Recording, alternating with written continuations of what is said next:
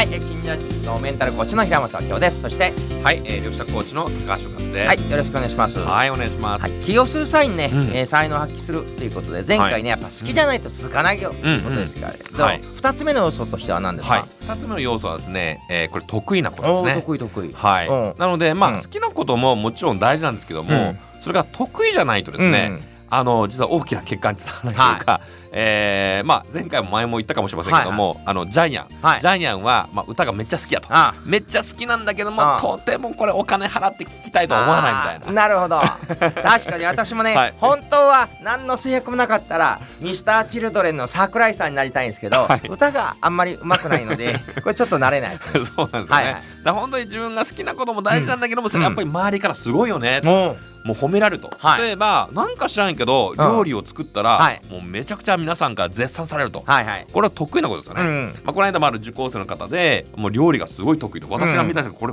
もうプロのレストラン流の一流のレストラン流の美味しそうな、料理を作られる方がいらっしゃるんですけども、これ得意だよね、うん。で得意であればこれ仕事になっちゃいます、うん。なので、まあ、自分が、まあ、たとえ好きじゃなかったとしても、得意であればそれを使って誰かに役立つことができますので、うん。うん。えーまあ、それによって例えば仕事とか副業とかですね、えーなんかビジネスがありますので、まあ、得意なってもすごく大事な要素になってくるかなと思いますね。そういえば先日、うん。はいアラサーの女性の人が、まあ、はい。起業してコーチになりたいみたいな話してたんだけど、うん。その時に「え私何もないんです得意が」って言って、うん。高校出て派遣社員で OL でコールセンター45年勤めてただけで、はい。何にも特技がないんですよ、うん。みたいな感じで話したんですね。はい、じゃあ45年コールセンターやってたからなんか得たことあってどんどん聞いていくと、うんうん。実はなんか、えー何万件のクレームがあったらしくて今までね、うんうん。45年で。